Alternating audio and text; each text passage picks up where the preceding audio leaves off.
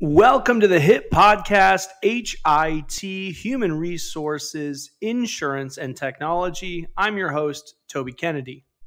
If you are just listening to our podcast only, you may or may not notice something a little bit different. But if you are watching, surely you've noticed this isn't the real me. This is animated me. That's right, this whole episode is taking place in the world of animation. So without any further ado, let's jump right into it. This week's episode is brought to you by Montage Insurance Solutions, and let's dive into your weekly hit. Whether our goal is broadly to leverage the messaging for open enrollment, or we have something specific we wanted to discuss, a new infertility benefit, the change of a carrier, a new H R I S system, sometimes using animation as a vehicle for messaging can be a really powerful tool. Because as the debate rages between whether Zoom or Q and A sessions, in-person meetings, or simply posting the materials to your H R I S platform is the most effective way to communicate, sometimes the answer is really D, all of the above. And leveraging a tool like animation doesn't have to be that hard. I'm not a professional at this. I'm not an animator. And that's sort of the point of today's episode, to show you how accessible it can be to add animation to your benefits communication, even as a pure amateur. So whether we want to include slides of some complicated insurance nuance provision that we really wanted to touch upon, or break out some chart and go over data that was really important to cover, the point is, for a multitude of different reasons why we might want to have something that we need to explain, animation can be a great tool.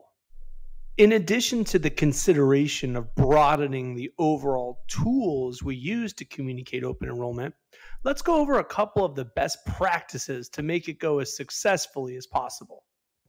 So I feel like the three rules are communicate, over-communicate, and then over-over-communicate. We can never do too much of this stuff. Communicate early. Let's talk about maybe postcards that get mailed home, teaser emails, flyers or posters that we put all over the office if we are still in office, maybe even asking for two minutes on other interdepartmental meetings. So, hey guys, if you're going to sit and have your meeting on X Y Z, can I get two minutes at the start or the end just to tease open enrollment?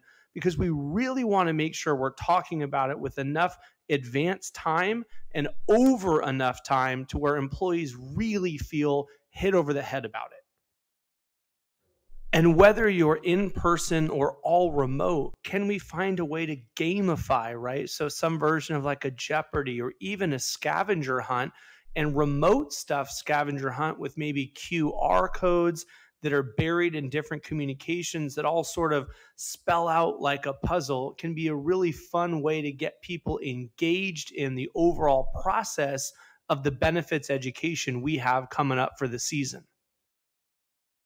And do we or can we tie this to any sort of wellness activity to infuse health with, whether it's just like stress balls or even having vendors out that can do massage therapy, acupuncture, dietitians, those sort of farm fresh to you type of vendors where we turn the open enrollment into a health fair of sorts that can really pull people in. Again, whether we're hybriding the in-person stuff with vendors and foods and lunches and prizes, and also the remote work where we try to tie all this stuff in for those folks in a thoughtful way as well.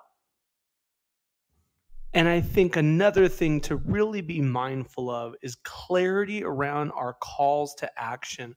When the employee goes home, do they know about the H R I S system, how to click through it, when it opens? Do we have a Jellyvision, Alex sort of decision-making tool? How do they get the help they need? Are there Q and A sessions with the insurance broker? What do they do to make sure that they know that this is either a passive enrollment or an active enrollment, where to go and how to do it? Because we had a lot of clarity surrounding our calls to action. That's all the time we have for you here on the HIT Podcast. Thank you to our sponsors. And until next week, make this the best week yet.